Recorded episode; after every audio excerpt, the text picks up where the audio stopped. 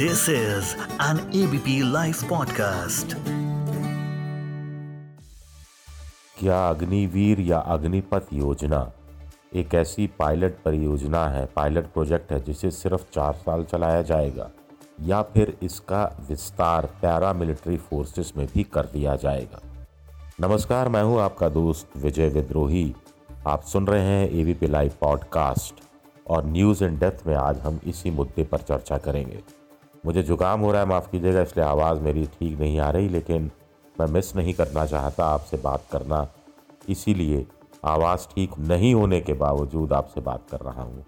तो कुल मिलाकर अग्निवीर के बारे में आप बहुत कुछ सुन चुके हैं। टीवी चैनल आप खोल कर देखें तो कुछ लोग कुछ लोग से मेरा मतलब जो आर्मी से रिटायर्ड अधिकारी हैं, कुछ लोग इस योजना की घोर तारीफ़ करते हुए मिल जाएँगे।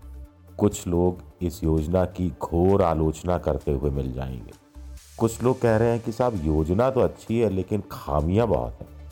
कुछ लोग कह रहे हैं कि योजना में खामियाँ ही खामियाँ हैं, लेकिन कुछ अच्छाइयाँ भी हैं। तो कुल मिलाकर जितना मुँह, उतनी बातें।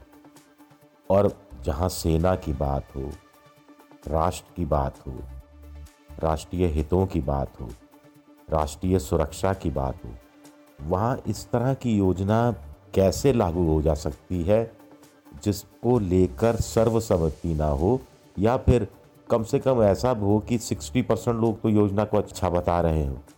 लेकिन यहाँ ऐसा भी नहीं है। बहुत सी ऐसी चीज़ें हैं जो पहले दिन ही जब योजना की घोषणा हुई थी तभी कर देते तो सरकार की नीयत पर, सेना की नीयत पर शक भी नहीं होता। खास बात यह है कि ये योजना दो मकसद से बनाई जा रही है, जिसमें से एक मकसद को सरकार साफ़ साफ़ इनकार कर देती है। पेंशन का खर्च घटाना है। करीब सवा लाख करोड़ पेंशन का खर्चा है, सवा पाँच लाख करोड़ बजट है सेना का। इसके अलावा सेना का आधुनिकीकरण करना है, आधुनिक हथियार खरीदने हैं। अब आधुनिक हथियार खरीदने हैं तो जीडीपी का 2.03 परसेंट ही डिफेंस पर खर्च करते हैं। चीन, अमेरिका इससे कई गुना ज़्यादा डिफेंस पर खर्च करता है। भारत सरकार को किसने रोका है कि वो डिफेंस पर खर्चा अपना बढ़ा दे? कोई मना नहीं करने वाला। कुछ लोग तो कह रहे हैं कि आप इलेक्टोरल बॉन्ड्स जारी कर सकते हैं तो मिलिट्री बॉन्ड्स भी जारी कर सकते हैं।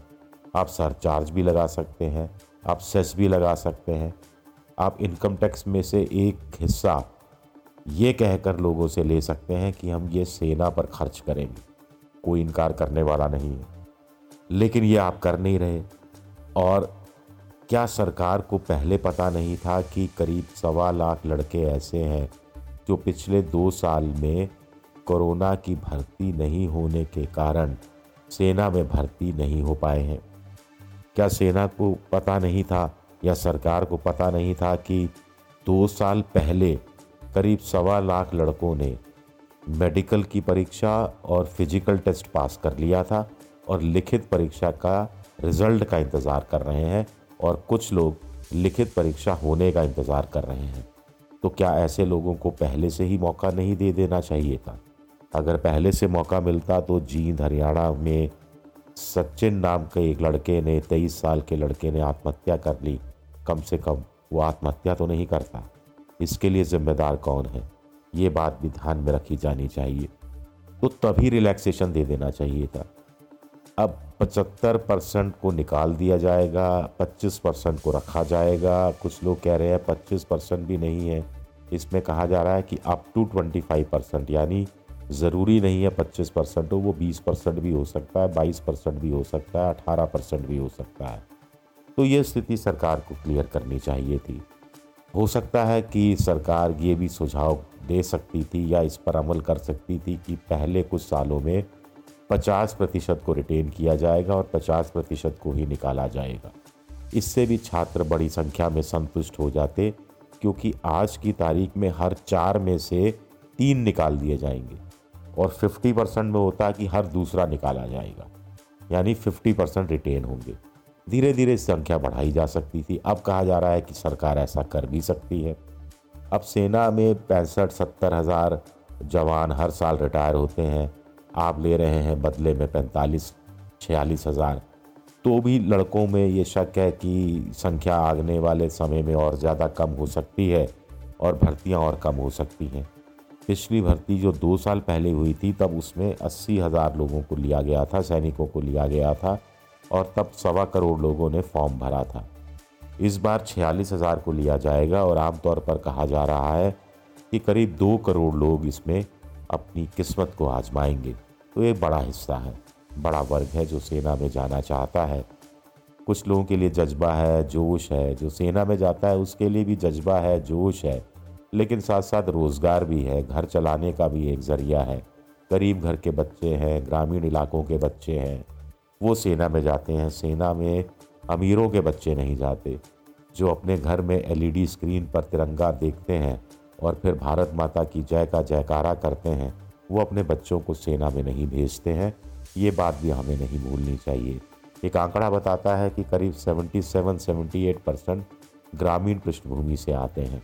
तो ये ग्रामीण इलाकों से आते हैं, जहाँ रोज़गार के दूसरे साधन नहीं है, उद्योग धंधे नहीं है और दूसरी ऐसे अवसर नहीं है जहाँ वो काम कर सकें। राजस्थान में सीकर, चूरू, नागौर, झुंझुनू जैसे इलाके हैं, जहाँ पर फौजी गाँव भी हैं, जहाँ पर बड़ी संख्या में लोग बच्चे सेना में जाते हैं। मैंने कुछ लड़कों से एक बार पूछा था कि अगर उनको स्कूल में टीचर की, मास्टर की नौकरी मिल जाए तो भी क्या सेना में जाएँगे? तो उन्होंने कहा, नहीं साहब, अगर मास्टर की नौकरी मिल गई तो सेना में नहीं जाएँगे, हम तो मजबूरी में भी सेना में जाते हैं। ये भी कड़वी सच्चाई है इस बात से भी हमें इनकार नहीं करना चाहिए। अब कुछ सेना के अधिकारी कह रहे हैं कि साहब, सेना नौकरी के लिए नहीं है, सरकार के भी कुछ लोग कह रहे हैं कि जो सेना है, वो सेवा के लिए है, वो जज्बात के लिए है, जज्बे के लिए है। ये तर्क अपनी अपनी जगह सही हो सकते हैं, लेकिन छात्रों को भी, छात्रों के दर्द को भी, उनकी बेरोज़गारी को भी हमें समझना चाहिए और उसके अनुसार काम करना चाहिए। बारहवीं का मेरिट सर्टिफिकेट दिया जाएगा। इससे अच्छा ग्रेजुएशन का एक सर्टिफिकेट दे दिया जाए। पहले एनडीए में भी ग्रेजुएशन का सर्टिफिकेट नहीं मिलता था। बाद में जेएनयू से उनको ग्रेजुएशन का सर्टिफिकेट मिलने लगा। ऐसा ही जेएनयू या इग्नू इस तरह की व्यवस्था कर सकती है। पैरामिलिट्री फोर्सेस में सरकार की तरफ़ से कहा गया कि प्राथमिकता के आधार पर उनको नियुक्तियाँ दी जाएँगी पूर्व अग्निवीरों को। लेकिन प्राथमिकता का पैमाना पहले से ही तय हो जाता तो बाद में तय हुआ कि 10 परसेंट होगा ग्रुप सी और ग्रुप डी में।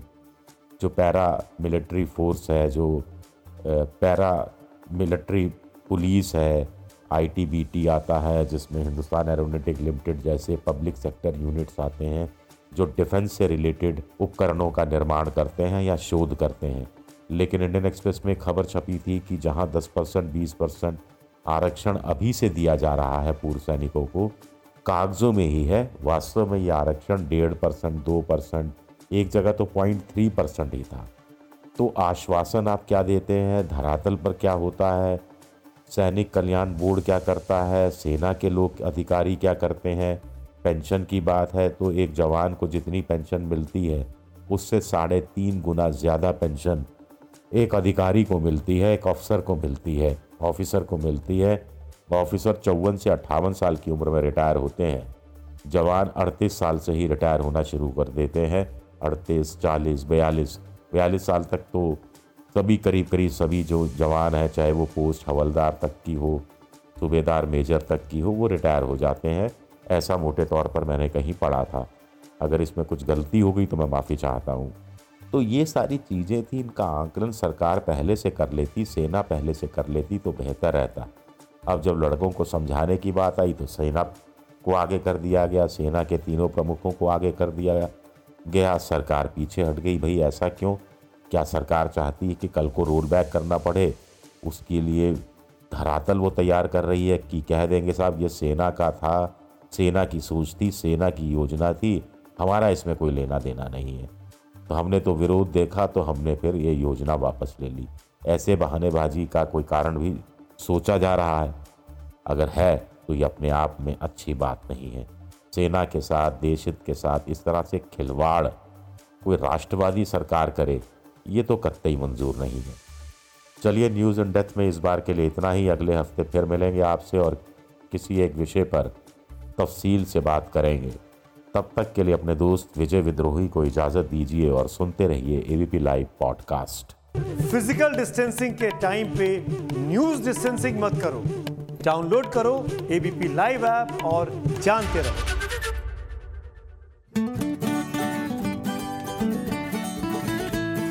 This is an ABP live podcast.